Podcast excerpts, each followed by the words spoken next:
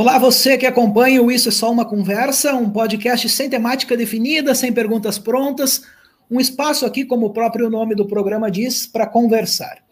A ideia é que os temas se desenvolvam a partir do desenrolar do papo. Para o quinto episódio, um convidado super especial. Mestre em Linguística, doutor em Teoria da Literatura, pós-doutor em Educação, o que só por isso já me coloca numa saia justa em fazer a apresentação. Só que vou virar as páginas das formalidades, porque o meu convidado, eu já disse, é um ele mesmo já se disse um escritor doente. No seu livro Ensaio sobre o Não e Outros Fracassos, disse que copiou Dostoiévski e já sofreu do mal da tela em branco. Confesso para vocês que acho muito difícil, pois poucas pessoas têm com as palavras uma intimidade tão grande quanto esse meu convidado. Hoje recebo uma conversa meu querido professor, amigo Marcelo Rocha, professor dos cursos de comunicação da Universidade Federal do Pampa e por quem eu tenho uma admiração gigantesca. Marcelo, obrigado por ter aceito o convite por esse papo. Olá, Fábio. Olá, pessoal que está assistindo, está nos ouvindo. É muito bom estar tá aqui, é muito bom te, te rever. E, enfim, né? É, acho que é bacana esse, esse formato, essa ideia de, um, de uma conversa, de um, de um bate-papo e tal. Estou muito feliz de, de, de estar tá aqui. Feliz estou eu, né? Nós aqui, antes, pessoal, de, de entrarmos no ar, já emendamos um assunto no outro, e dizemos, vamos gravar isso aí para essa conversa também fluir no ar desse jeito, porque o Marcelo é literalmente essa pessoa. É, primeiro que não tem essa formalidade que eu apresentei, né?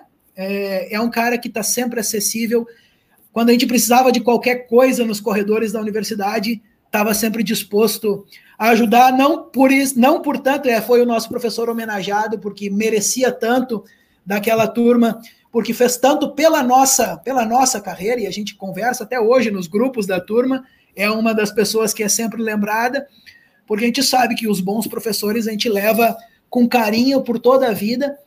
E, mas Marcelão, eu queria, eu queria começar contigo uma ideia de do que eu vivi nos últimos tempos aqui e do que eu vivi uhum nos meus primeiros, né, 30 anos, 25 anos, no Brasil, que é a ideia do português. A gente acaba por brincar que o idioma é o mesmo. Né? Quando, quando eu disse que ia pra, vinha para Portugal, as pessoas disseram: ah, pelo menos em Portugal o idioma é o mesmo.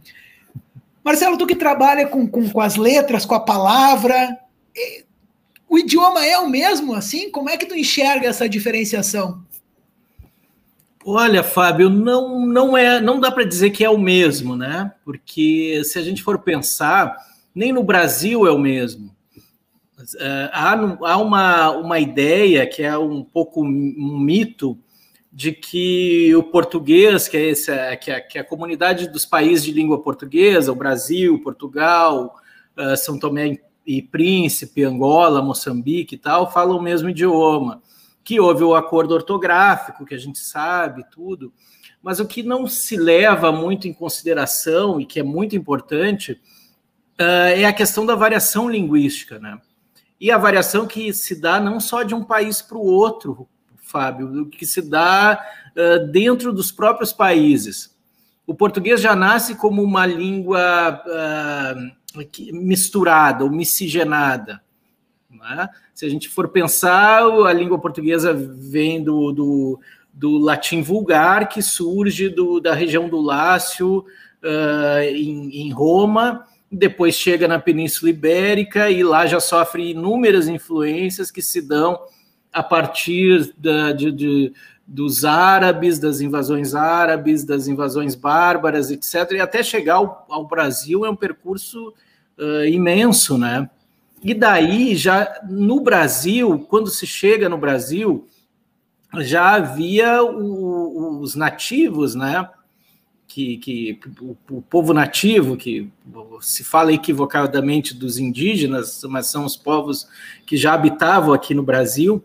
Então, essas influências elas formam um, um idioma absolutamente variado, né? E essas variações só vão se acentuando com o tempo, que são variações assim uh, históricas, uh, sociais, diatópicas, variações que são também de, de âmbito social, né? Então, o, o, a, a, esse mito né, de que a, a língua portuguesa é uma só, mas não é uma só. Né? Há, há, essas diferenças e que, que, no final das contas, né, Fábio, vão enriquecendo, eu acho, o, o, o idioma. a gente aqui no Brasil aprendeu muito com, com os textos do Saramago, do Lobo Antunes, dos autores moçambicanos, né, dos autores angolanos, que agora é um pouco mais acessível para nós e que mostram que a, a, o, o, idioma ele, ele varia e ele é muito rico, né? E nós aqui no Brasil somos o, o único, o único país que, que fala português, né? No, no, na América. E isso também é uma característica bacana, né, do, do, do brasileiro. Mas eu, eu considero o português que a gente fala aqui uh, absolutamente distinto do português que, que vocês falam aí em Portugal, né? E tu deve ter sentido bem essa diferença, sobretudo na academia, que eu acho que é um português um pouco mais formal, né? Deve ter sido bem, bem complicado. O que, que tu acha? Aqui, aqui é engraçado porque é, os programas de internacionalização de Portugal é, tem, tem muito de, de acordos com a CPLP, né, que é essa Comissão dos Países de Língua Portuguesa que tu citaste. Isso. Então, é, nós aqui, por exemplo, na UB somos 8 mil alunos, desses 8 mil, 1.500 são estrangeiros. Desses 1.500, mil são brasileiros, angolanos, cabo-verdianos, então é uma parcela muito grande é, é, e, e que a gente consegue notar essa diferenciação de um mesmo idioma tão, tão forte é, num espaço único. Então, eu te perguntei isso porque, porque eu, tenho, eu tenho vivido isso na universidade no dia a dia. Porque a gente passa no corredor e, e reconhece, e aí um pouco pelo sotaque e um pouco pela variação linguística. Quando é um cabo-verdiano, quando é um angolano, quando é um português ou quando é um brasileiro. No fundo, todo mundo se entende, mas aquela história do ah, não usar, por exemplo, o gerúndio, né? Uhum. Ou usar, por exemplo, aqui em Portugal, que eles gostam muito da próclise, da, da mesóclise, da ênclise, adoram essas formalidades na escrita, na própria fala. Então é muito fácil reconhecer, e, e, e eu te joguei essa provocação porque é muito, é muito engraçado é, passar a, as primeiras semanas de quem chega por aqui e tem essa, esse choque de realidade, essa imersão, junto com uma cultura totalmente diferente, Portugal, mas também que sofre as influências da galera, porque ao mesmo tempo tu tá dentro da sala de aula compartilhando com esses cabo-verdianos, angolanos, timorenses, que é um sotaque muito mais diferente ainda, porque o timorense tem uma, um, uma fala mais fechada, é, eles têm é, um, um idioma, não, não é idioma, é como é que se chama? É uma variação muito tradicional deles lá. O português acaba por ser uma segunda língua até no Timor-Leste. É, isso foi um colega que, que me explicou. Uhum. Então é muito engraçado ver isso. E eu te lancei essa provocação justamente por isso, porque tu é uma pessoa que está com um contato diário com o idioma, com as letras, com as aulas, é, na escrita dos teus livros, e eu passo isso aqui do outro lado. Numa parte com a uhum. academia, que é totalmente diferente, né? Que é aquela escrita chata, eu vou dizer assim, eu gosto de brincar, é chato, mas é necessário. É. E outra que a gente tem essa imersão com esse, esses colegas de outros países. É, é. Não, é bem isso, é bem isso. Mas mesmo aqui, sabe, Fábio, a, a própria Unipampa, e tu conhece bem, é uma universidade que abriga gente de todas as partes do país, do Brasil, né? Agora eu tenho uma turma de 53 alunos, agora diminuiu um pouquinho para 40 e poucos, e que são do, do, por exemplo, do Nordeste, de São Paulo, do Sudeste, né? Do sul, do sul, mais ou menos, não tem muita gente até do sul. E, e eles mesmos, na, na própria sala de aula, eles notam essa diferença e brincam com isso. Né? Mas no fim, sabe, Fábio, há uma interinfluência, assim, entre esses, esses vários idiomas do Brasil, né? E o, o que eu não acho bacana é quando, quando rola aquela história do preconceito linguístico, né? Aqui no Brasil há uma linha de estudos que é, que é muito que eu considero muito importante, que é da sociolinguística, que chama atenção para essa discussão do, do, preconceito linguístico. Quando se, quando, que, quando se fala que, por exemplo, o preconceito linguístico esconde uma espécie de preconceito social, né? Quando se diz, por exemplo, que quem fala com retroflexo, o R dobrado, é o caipira, o porta, a carta, etc. Né? Então, ainda isso muito presente, né? De se dizer, olha, o pessoal que fala assim, ou ainda quando se diz, ah, em determinados lugares do Brasil é que se fala o português uh, mais correto. Não é bem assim, né? O, o nosso, nosso português aqui ele sofreu inúmeras influências, como eu falei antes influências até do latim, uh, ele vem do latim vulgar, né? Então, exigir essa hipercorreção é uma é um é um, é um idealismo, né? Então, uh, uh, e por trás dessa hipercorreção, aquela ideia de que a gramática é o idioma, e não é isso, né? A gramática é uma partezinha, é a norma, é a prescrição, né? Então, uh, eu acho que esse, esse é um cuidado que é preciso ter com a questão da, da questão social, etc. Esse, esse, é uma perspectiva que a gente sempre fica uh, com, com, com o pé atrás e, e é preciso olhar com, com, um certo, uma certa sensibilidade, né? Pegando esse ponto da gramática que tu falou, Marcelo, é, uhum. eu acho que tu, tu viveu muito disso nesses teus anos de academia como professor.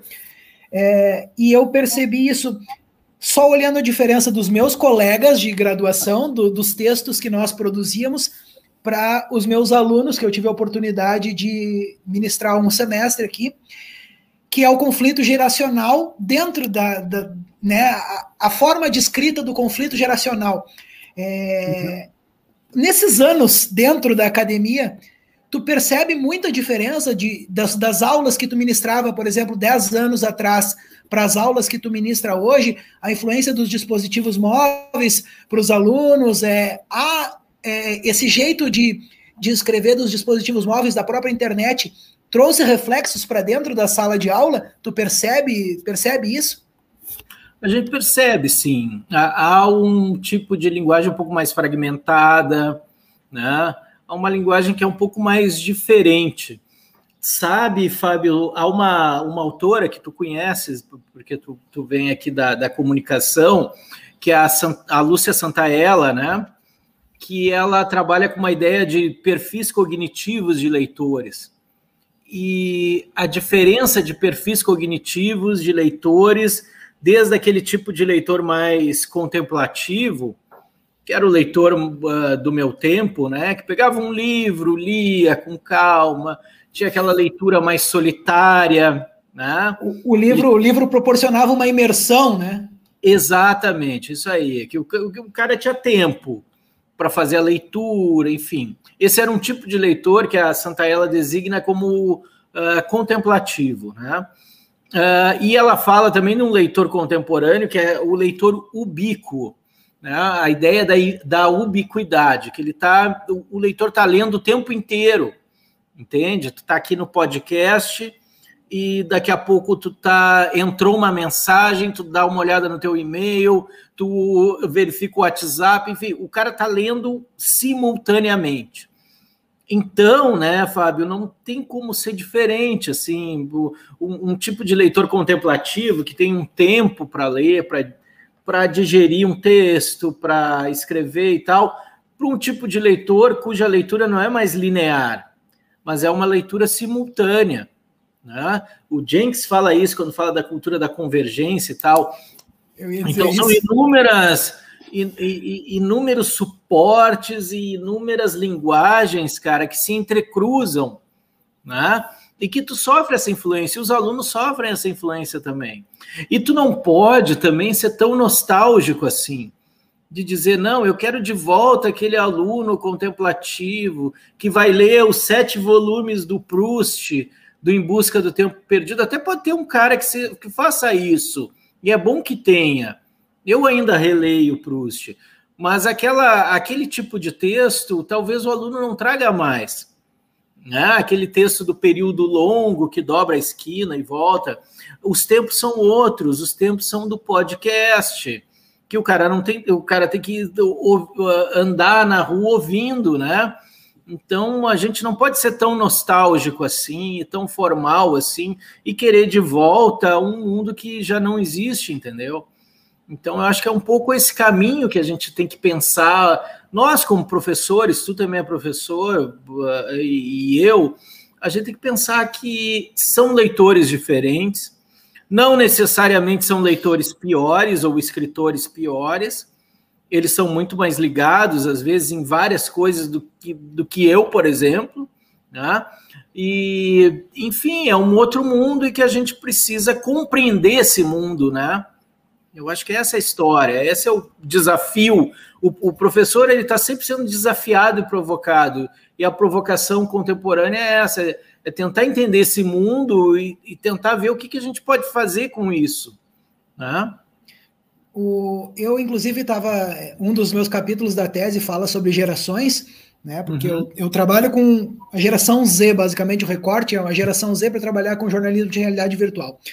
E aí as primeiras abordagens com gerações vão lá para filosofia alemã, é, William uhum. Ditley é, traz um tem um filósofo húngaro que eu agora me fala o Mannheim, Mannheim é um filósofo húngaro. São textos Mannheim. de 1800 e preto e branco, sabe? E aí eles abordam muito a questão geracional em cima dos anos. Ah, geração é, baby boomer é do ano tal ou ano tal. É, geração Y é do ano tal. E assim eu tento desenvolver na tese uma outra abordagem.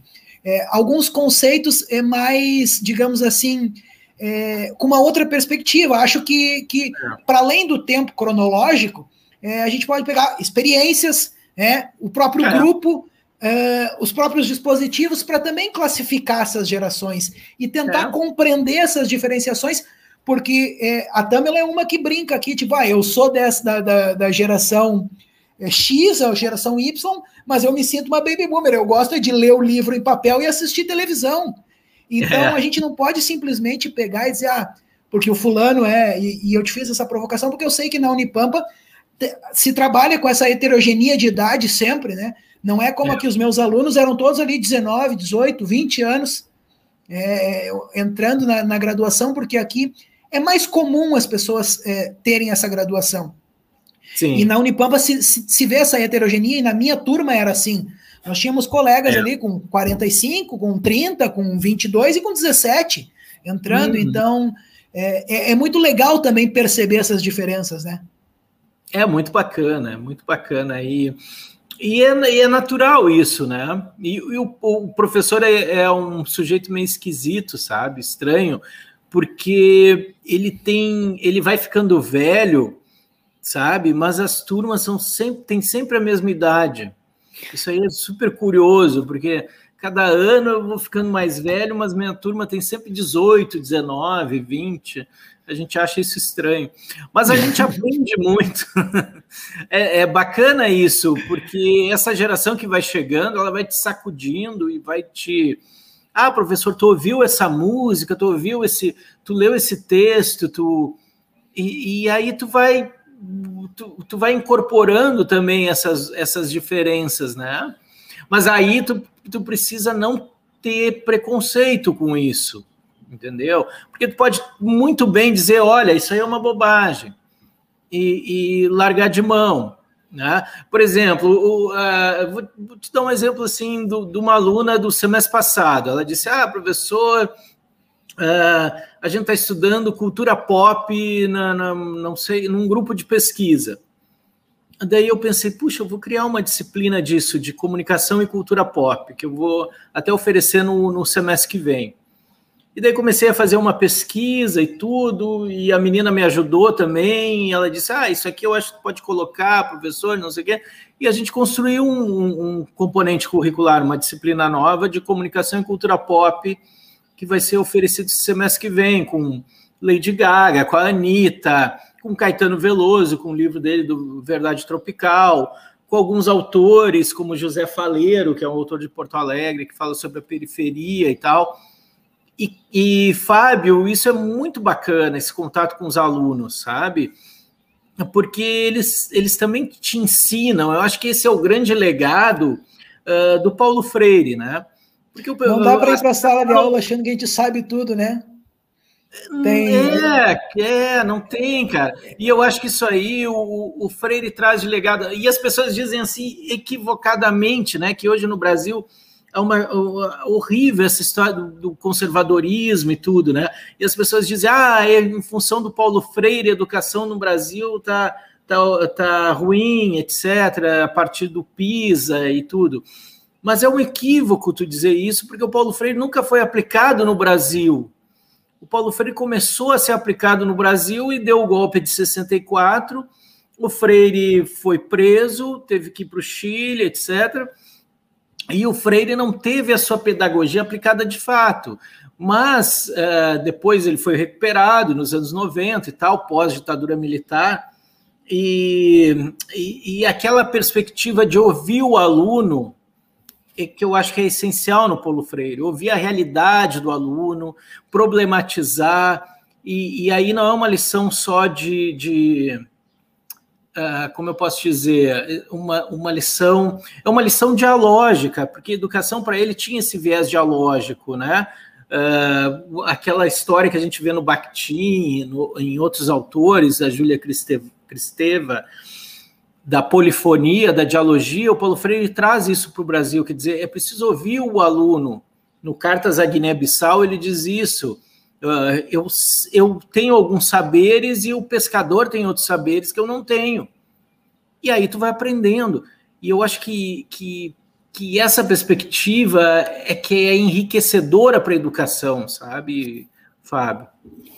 E eu, eu, lembro muito bem das tuas aulas, e eu acho que tu construiu as tuas aulas com base nisso, porque eram sempre aulas de discussão, né? Óbvio, é. é. Levava, levava a, a, aula e, e uma coisa que eu digo até hoje, eu disse, ah, eu sinto pena da, daquelas aulas do Marcelo que a gente achava que era muito teórica, muito reflexiva, aquela coisa, mas hoje, quando a gente para para pensar, é que a gente vê que eram construções colaborativas. É, tu ia para a sala de aula não para dar aquele sermão, aquele conteúdo fechado, aquela coisa. É, era realmente é, tu abordava um tema, nós contraponhas, contrapomos, é, tu trazia uma outra ideia e se criava essa discussão e que hoje quando a gente para para pensar é, é, o que eu te disse lá no começo, por isso que essas aulas ficam marcadas, sabe? E, e, e tu pode ter certeza que assim como foi para mim, para minha turma, conversei com a Farren no episódio retrasado do podcast. É, a Farren, que inclusive está aqui em Portugal, vou encontrar ela na semana que vem. Para quem está vai ouvir em qualquer outra data, nós estamos gravando no dia 29 de outubro. A Farren veio para o Web Summit aqui e eu vou a Lisboa encontrar ela. E, e para minha turma, a gente troca mensagens direto no, num grupo, é um grupo mais restrito, sim, né, da turma, é, é, mas é, tá tranquilo de, de, certos professores que fizeram realmente a diferença na, no, no, na nossa construção. E, e, sim, as tuas aulas é, eram, eram desse tipo, sabe? E, e eu me espelho em, em ti, é, na tua aula, em, na aula do professor João aqui, em algumas aulas que, que geravam essas discussões, e eu tentei levar isso para o semestre passado. Eu construí, o professor João me deu, ó, a minha aula é isso aqui, esse é o programa.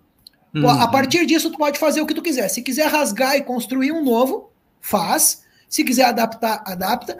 Eu, como não tinha experiência nenhuma, obviamente, incluí ali duas ou três coisas para não mudar muito, trouxe algumas coisas da minha tese, mas, sobretudo, o que, que eu levei para a sala de aula? A ideia de que a, a primeira atividade, logo que eu cheguei, eu pedi para eles um texto diagnóstico para eu perceber o que, que eles compreendiam da ideia. A disciplina era web jornalismo tá? É o nome da disciplina.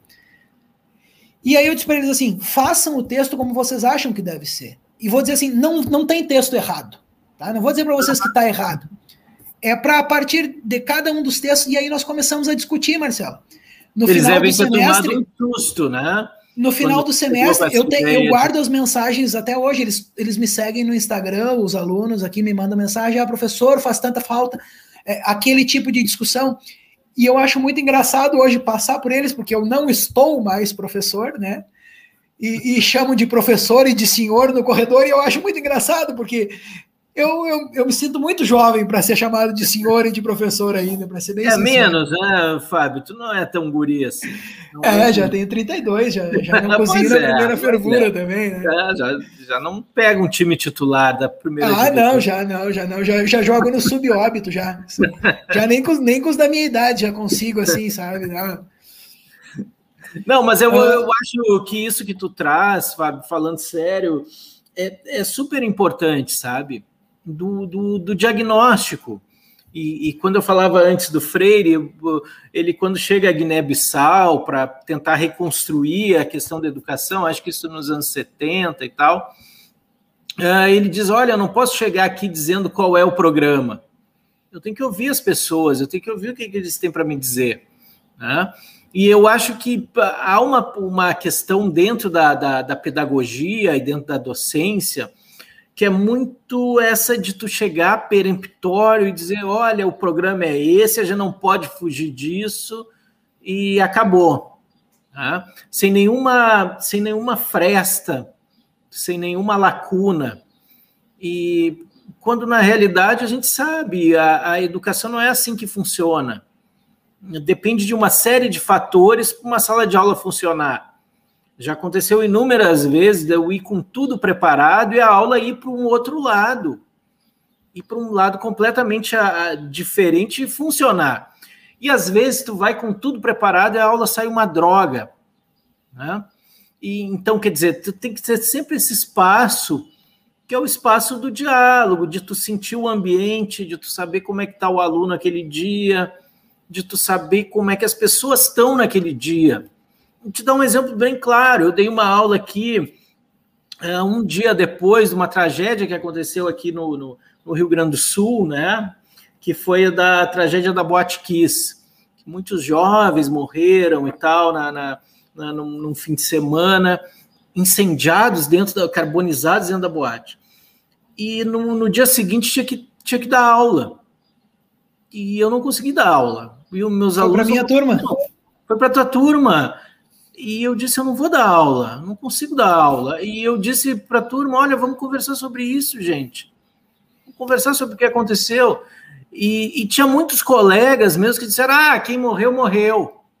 Tem que dar aula. Eu, que isso, cara? Isso não é educação. A educação trata com gente, com uma pessoa, com, com um ser humano. Tu não pode chegar. Como se nada tivesse acontecido. Não, não dá para trabalhar assim, entendeu? Então é isso, sabe? E a educação é fascinante também, né, Fábio? Porque é isso. Tu trata com o ser humano. O ser humano um dia não está bem, o aluno um dia não está bem, o professor um dia não está bem. E tem dias que funciona. Então, isso é que faz fascinante, sabe? É isso é uma coisa que eu brinco que, tipo, eu, eu sou eu sou um tanto avesso a provas, né? Uhum, uhum. Achar que a prova é um quesito avaliador para é. mensurar o que, que uma pessoa produziu durante um semestre, por exemplo. Se percorre o semestre todo, na última aula se faz a prova, a pessoa não vai bem na prova, reprova. Tem que repetir o semestre. Sabe? É, Porque é. tu pode chegar naquele dia e não, literalmente não estar bem, tu pode ter um problema pessoal que ninguém sabe que a pessoa está passando por aquilo. O professor mesmo pode chegar, fez alguma questão que se embaralhou por algum momento por não estar bem, porque a gente está lidando com pessoas, essa é a grande verdade, né? É como tu disse. É. Mas agora, Marcelo, pegando nessa ideia do poder transforma transformador da educação aí, é, falar um pouquinho de São Borja. Uhum. Tu é um professor que já tentou é, alçar ali um voo né, para a direção do campus, tentar modificar uhum. algumas coisas, a gente sabe, caminhamos juntos ali naquela, naquela ideia, mas olhando para São Borja, do tempo que tu chegou em São Borja, quando começou na Unipampa e olhando para São Borja de hoje, o, o, poder transformador que a Unipampa leva para a cidade, hoje já há menos é, aquele olhar negativo para a Unipampa, já se aceita mais as pessoas de fora, como era logo que eu cheguei, era assim, essas pessoas de fora, eram assim, né? É, a gente passou. Isso que era da cidade do lado. Tu, tu também é, é de perto, de Porto Alegre, morou em Alegrete ali, tem uma, é de perto, conhece essa realidade, né? A gente sabe como é que é no interior. Mas hoje tu percebe já um poder transformador que é a educação, que é a Unipampa, que é, levou para a cidade de São Borja? Ah, dá para perceber uh, claramente assim. Tá? Uh, primeiro, esse aspecto cultural, que há uma, uma. Quando chega essas pessoas, primeiro, a primeira reação é o estranhamento, né? Quando chega as pessoas de Santiago, de, de, de Porto Alegre, de outros estados, primeiro houve aquele estranhamento. Tu pegou uma das primeiras turmas ainda, e isso era bem evidente na, na cidade, né? Tanto que o, o, o papo aqui é: ah, vocês não são daqui, né? Então a, havia um pouco essa desconfiança e psicologicamente aquela ideia de que ah, vocês não são daqui, então vocês têm que entender as nossas regras, aqui é diferente. Mas hoje há uma, uma questão que é muito forte, sabe, Fábio, que é até uma questão econômica, porque uma cidade com uma universidade com mais de mil alunos que chega, que consome, e que é a questão dos aluguéis, restaurantes, bares, etc. A, a, até para te, te, dizer, te, te situar nesse contexto, agora com a pandemia, o município sentiu muito a ausência dos alunos da Unipampa. Né? Até houve uma reunião, algumas semanas atrás, da Câmara de Vereadores, ah, tentando, ah, querendo saber da direção do campus quando é que retornariam as aulas. Então, quer dizer, aquela universidade que era o patinho feio, que era vista com estranhamento, que agora eles, eles, eles querem saber quando é que a universidade volta. Né? Claro que essa saudade tem a ver com a questão econômica também, né? Vai. Mas a, Como é, é aqui, né? Como que eu estava te explicando antes de, de nossa. Né? É, a, o centro, né? Porque a Covilhã ainda tem um, um, o que eles chamam de freguesia aqui, mas que são bairros mais afastados, que não contam hum. para o centro da cidade. O centro covilhanense tem 37 mil habitantes para 8 mil alunos da universidade. Imagina. Então, no momento que a, que a UB fecha as portas aqui, é não, é tem tudo, um impacto. É, é restaurantes, é bares, é aluguéis, é, é o próprio imposto, sabe? Então... Não, é um então impacto econômico, né? Às vezes, não que gostem muito da gente, né? Mas às vezes a questão do impacto social, o impacto econômico, etc. Os professores, os alunos, os técnicos, todo mundo consome e frequenta bares e questão de serviços e tal, né? E paga imposto paga imposto, obviamente, e tudo. E isso muda, mas para além dessa questão econômica, há uma mudança, Fábio, que é social e cultural. Né? Tu exibir que eu acho que é o ponto cidade, principal, né? Eu acho que é principal também. Eu acho. Eles veem um pouco a questão econômica como preponderante, mas para nós a gente percebe que é a questão do impacto social. As pessoas já querem fazer universidade, já querem ir lá ver o que está acontecendo ali né? O que está rolando? O programa de expansão das universidades no, no, o programa esse de expansão das universidades no interior foi justamente para fomentar isso, né? Não foi, foi simplesmente. Foi. Claro que sempre se pensou no, na possibilidade econômica de alavancar essas cidades. É. Mas uhum. o lado cultural e o lado da heterogeneia de trazer outras pessoas e fazer, por exemplo, um aluno pegar o Will, por exemplo, e o Lee como exemplo, que era um aluno de Belém do Pará, do interior do Pará, que veio estudar em São Borja né? Trazer esse contexto que eu acho que é espetacular. E outra coisa, Fábio, semana passada eu tive numa feira do livro Manuel Viana, né? Isso Manuel nós vamos Viana, falar também. Tem um aluno é. nosso, o Rodrigo Lara, que é um, um guri muito querido e tal.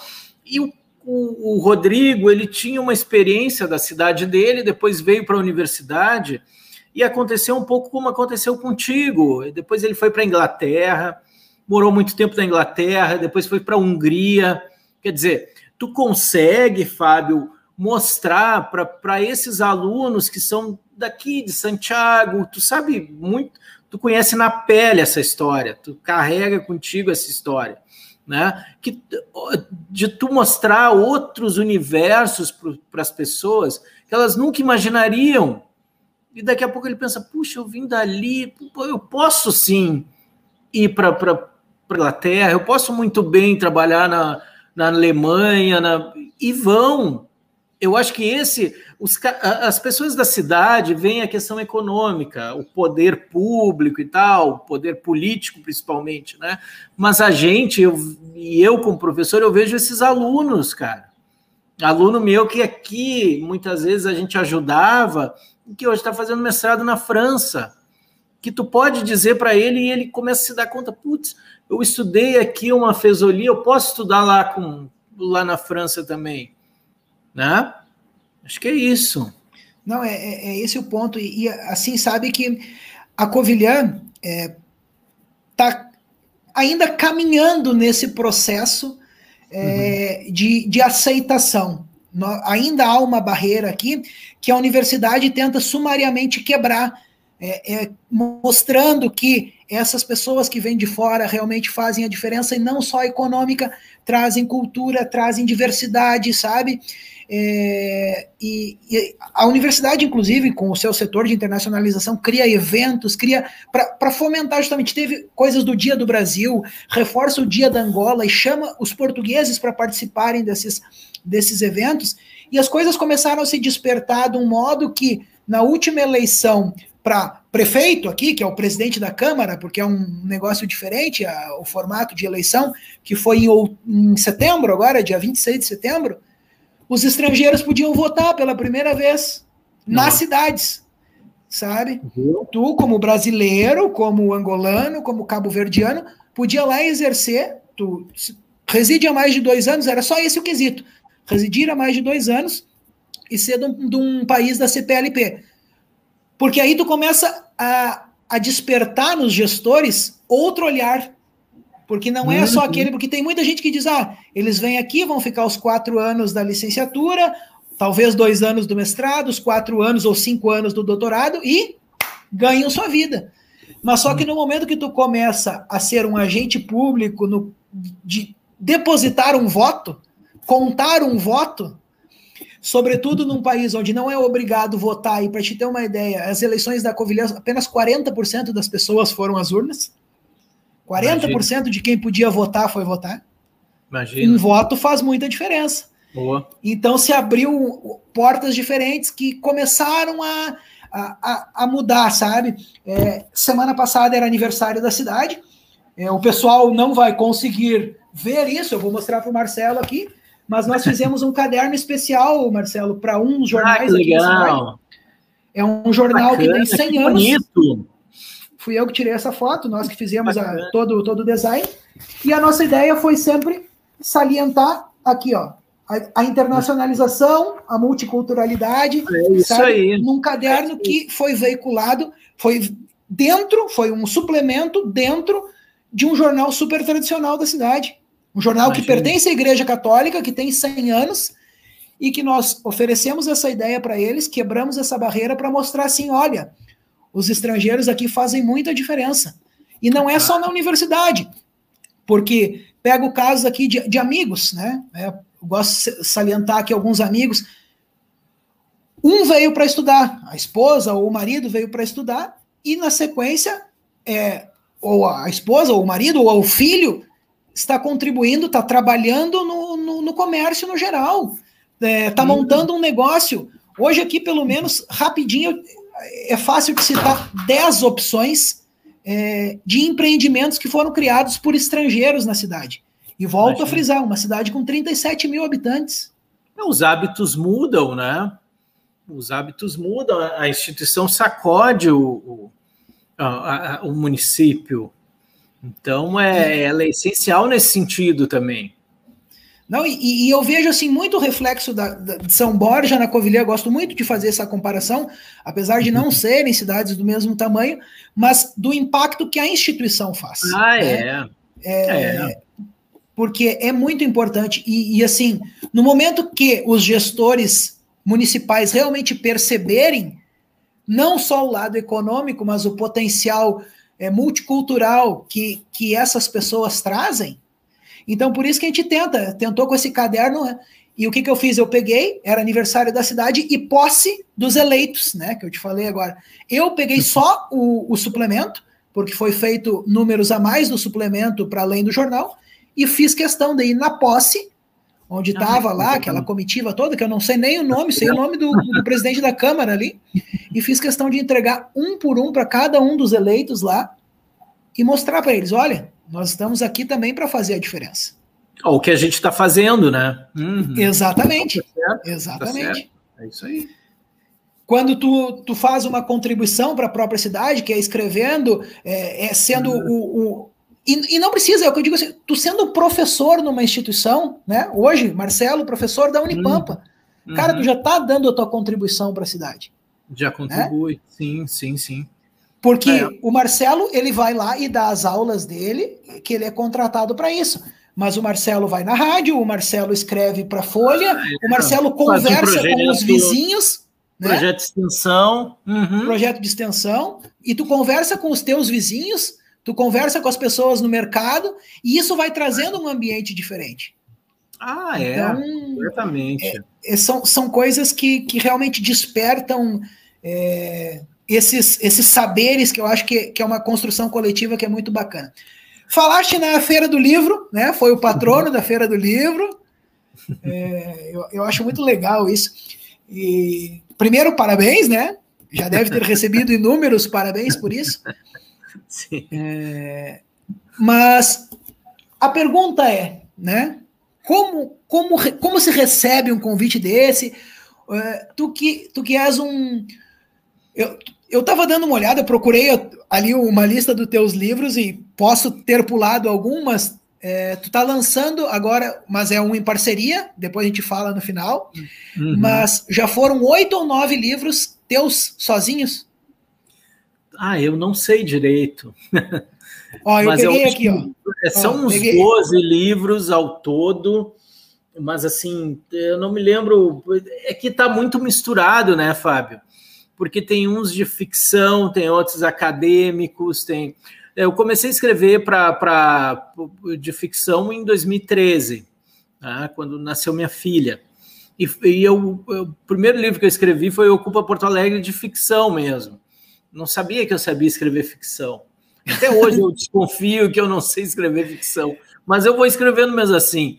E daí o primeiro livro, ele recebeu um prêmio aqui que tem a ver com Portugal, né, que é o Açorianos. Uhum, é o que eu ia dizer. O prêmio mais importante da, da, do Rio Grande do Sul, pelo menos, né? E é Açorianos que tem uma ligação com Portugal, porque Porto Alegre tem uma, uma coloniza, teve uma colonização açoriana, né, os casais sim, açorianos, sim. etc. Essa história de formação do, da, da capital aqui do Rio Grande do Sul.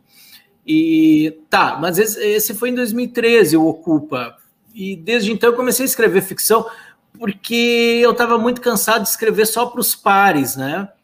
O que, que, é o texto acadêmico, aquele texto mais formal, etc. E eu pensei, puxa, que chato escrever sempre esses textos assim, né? Eu tava um pouco. Preciso ter uma quebra também, é. E aí, tu sabe que a coisa do nascimento da minha filha fez com que eu desse uma, uma guinada né, nessa história. Eu pensei, não, não vou escrever só para os meus pares eu vou escrever também para os ímpares, né? vou escrever para outras pessoas, vou escrever para o público, para as pessoas que eu gosto, que, que eu gosto de ouvir nas feiras, né?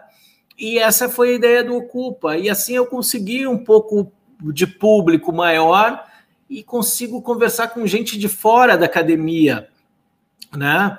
Eu acho que um papel do, do, do, do, intelectual também, né, do professor e tal, é sair um pouco do encastelamento da academia, que é uma, uma sedução muito grande de tu ficar o tempo inteiro falando para teus pares e os teus pares dizendo que tá, aquilo que tu está escrevendo tá bom, né? E aí tu se submete a uma apreciação pública da tua obra. Tu vai nas escolas, tu vai no, no, no em outros lugares e as pessoas vão dizer que não gostam, ou vão dizer que gostam, ou vão dizer que gostam de outra coisa.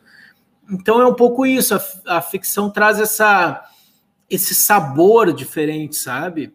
De tu poder falar para um outro público que não só o acadêmico, que não só aquele público teórico e formal. Eu acho que as feiras fazem isso, sabe? De tu ir na feira, tu conversar com o pessoal do colégio, de tu conversar com os educadores, que eu tenho profundo respeito por, por professores das escolas públicas, educadores, alfabetizadores. Esses sim são heróis, sabe? Especialmente aqui no Brasil. E conversar com esse pessoal é bacana, cara, é muito bom. É, então, tu, tu sai da, da, da, da universidade e, e tu vai para o chão da sala de aula da rua, e aí é legal. Aí a coisa acontece. E dentro disso, quando, quando tu escreve ficção, é, tem algum livro que tu, tu. É complicado dizer, porque é, és o pai, né? O pai deles. Mas escolher um, e tem aquele que tu diz assim: ó, esse, esse eu sentei e simplesmente fluiu. É, e, e, eu já te, emendo essa pergunta, por exemplo, eu não li, né? Eu estava aqui, ainda não tive, não, não pude nem, nem. O Ficou Estranho o Brasil, que eu achei um uhum. título genial. É, foi mais fácil de escrever pela situação atual, Marcelo, ou, ou não, é, não é bem assim também? Não, todo livro é difícil de fazer. Eu, eu tenho uma dificuldade profunda para para escrever, porque eu reviso e olho de novo e tal e tal. O, o, Ocupa Porto Alegre escrevi em 20 dias, foi mais uma coisa assim de principiante, né? Mas o, os outros eu olho muito texto, reescrevo, né? Uh, e, mas enfim, o, o Ficou Estranho Brasil foi um livro de poesia. Eu não, não escrevia poesia, né? Mas me arrisquei a escrever poesia. E eu acho que o, o ficou É uma reinvenção atrás da outra nesses últimos tempos, então. É, e agora estou escrevendo um livro infantil também. E... És uma máquina, né? É uma És máquina, uma máquina, né? como dizem aqui em Portugal. És uma máquina. Mas eu gosto, sabe? E, e mais do que gostar, é uma necessidade. Eu preciso escrever. E o Ficou Estranho o Brasil era uma coisa assim, eu precisava escrever sobre o Brasil. E, e aí eu pensei, eu tenho, tem que escrever, e escrevi. E assim vai, né? E eu, é, frequentemente a gente a gente sente essa essa vontade, é um modo de expressão, né? Que não cabe na sala de aula, transcende a sala de aula, não cabe nos projetos de extensão. Então, tu, tu precisa te expressar de algum jeito. E eu sempre escrevi para o jornal também aqui. Então, eu sinto essa necessidade do, de participar publicamente do, do, do, debate. E óbvio que se tu participa publicamente do debate, tu é xingado, tu é odiado, uh, tu é escanteado. E, Sobretudo quando, tu, é, quando tu faz os teus artigos para zero hora, né? Eu ia dizer zero isso. Né? Hora, né? eu, sou, eu sou extremamente xingado. E, e, a minha esposa disse: não lê os comentários. Mas eu leio e me divirto a beça, assim. o pessoal houve aqui um, um eu escrevi, mas a Zero Hora também fez para me provocar também, porque era uma história do Democracia em Vertigem, um documentário sobre o, o, golpe da, da, Dilma, né, de 2016. E daí tinha uma opinião contra o, o documentário, o documentário. que foi que concorreu ao Oscar da, da Petra, né? e uma a favor. A favor eles me chamaram, né? Eles sabiam que ia dar bolo. E daí eu fui, né? Fui para o debate e escrevi e fui extremamente xingado. Mas eu me divirto a beça com, com os xingamentos, porque o pessoal diz assim, aquele argumento ad hominem, né? Que o argumento ad hominem, dizia o Schopenhauer, é aquele que bate na pessoa e não, não bate no argumento, né? Exato. E os caras diziam: Ah, eu parei de ler quando eu vi que era professor da Unipampa. e eram argumentos tudo assim desse tipo. Sim, não, é, sabes que. Mas eu, é... eu gosto, eu gosto do debate, eu gosto do, da discussão, assim, discussão leal, né? Não por cima Claro, claro. Não, eu, o que eu ia dizer é que é muito engraçado que nos últimos tempos, desde que eu vim para cá, é, acabei por me afastar um pouco da, da, da mídia tradicional, e, mas depois a gente começa, escreve aqui, escreve ali, comecei a participar de uns projetos é, online, mais, mais voltado para o Inter, né? Começava a falar sobre o Inter e tal, e no, há, há três meses eu simplesmente abri mão, sabe? Porque era. Uh, o que, que eu estava fazendo? Eu construí, já cheguei a ter um público muito grande, sobretudo no meu Twitter, né? Tinha ali 10 mil seguidores, e aí eu comecei a falar sobre a situação política, de quem uma pessoa que olhava de fora, né? a visão que eu enxergava do Brasil.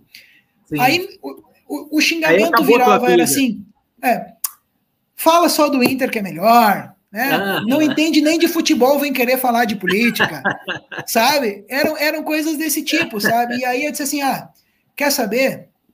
Eu falo tudo que o, o que eu quero, eu vou continuar falando. E não, sabe, eu tenho eu, eu não, não tava conseguindo ainda ter essa essa leveza que tu tinha de lidar, sabe? Aquilo lá me incomodava. Porque, tipo, poxa, como é que tu não tá vendo isso, cara? Sabe? Tem coisas que. que ui, sabe? Mas, mas, é engraçado esse negócio. né? Quem trabalha com pensamento, com debate, ele tem que ter, né, Fábio, uma independência.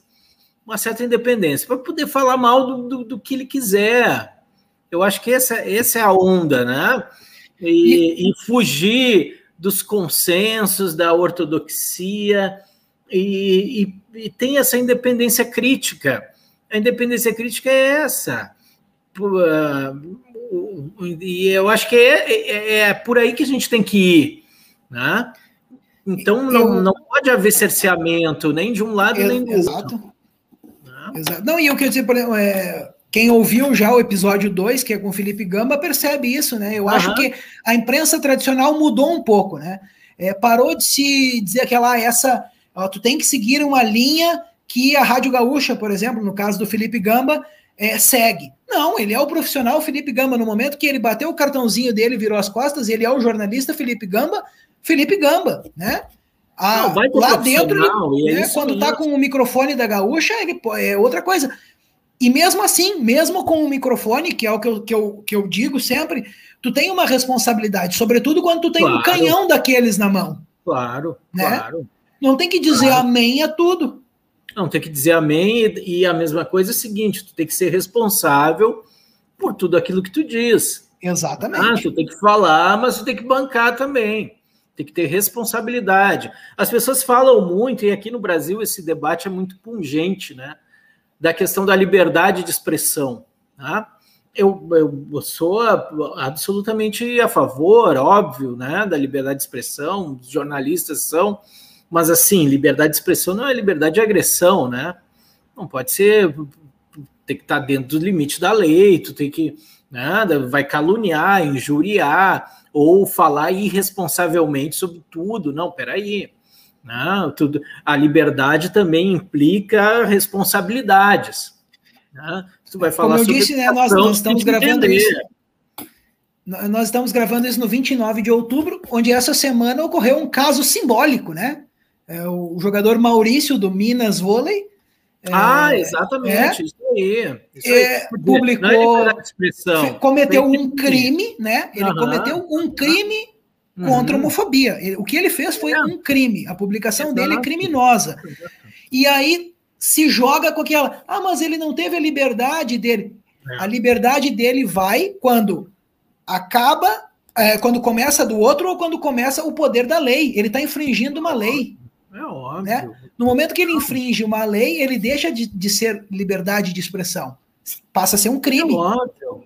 Está absolutamente certo, é isso mesmo, Fábio.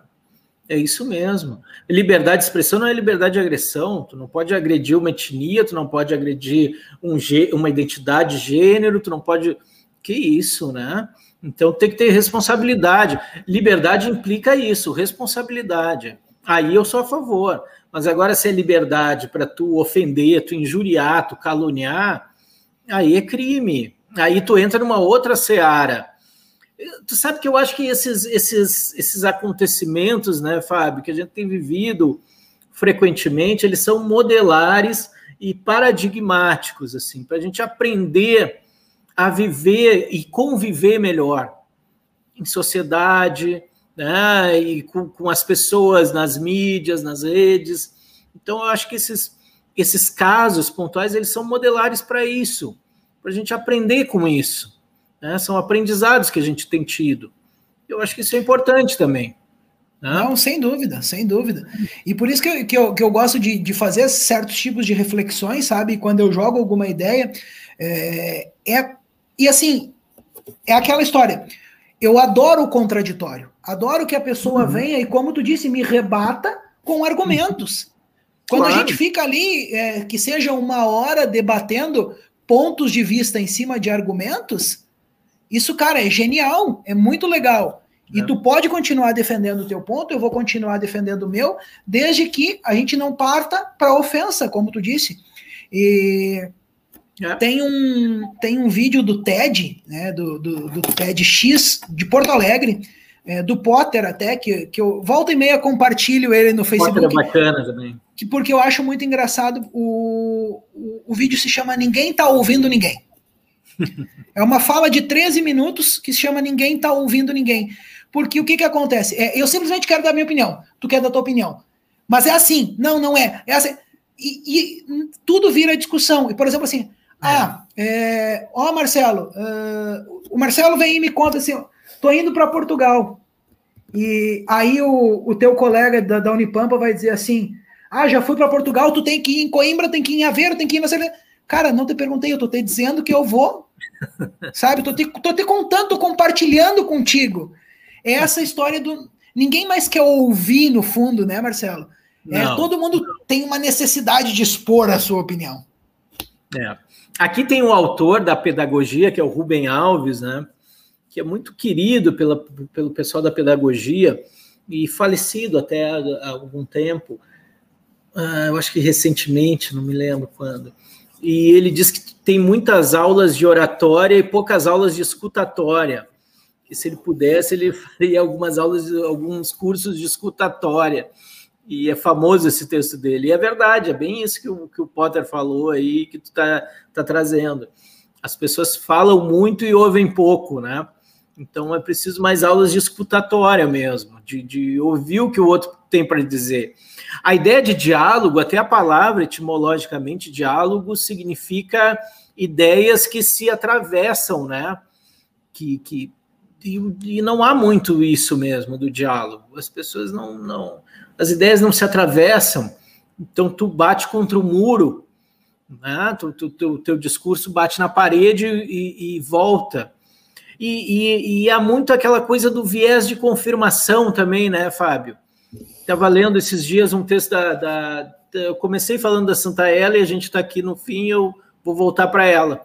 Ela fala da, da perspectiva sobre fake news, né? E, e que as pessoas leem uh, aquilo que lhe apraz e que lhe conforta, né?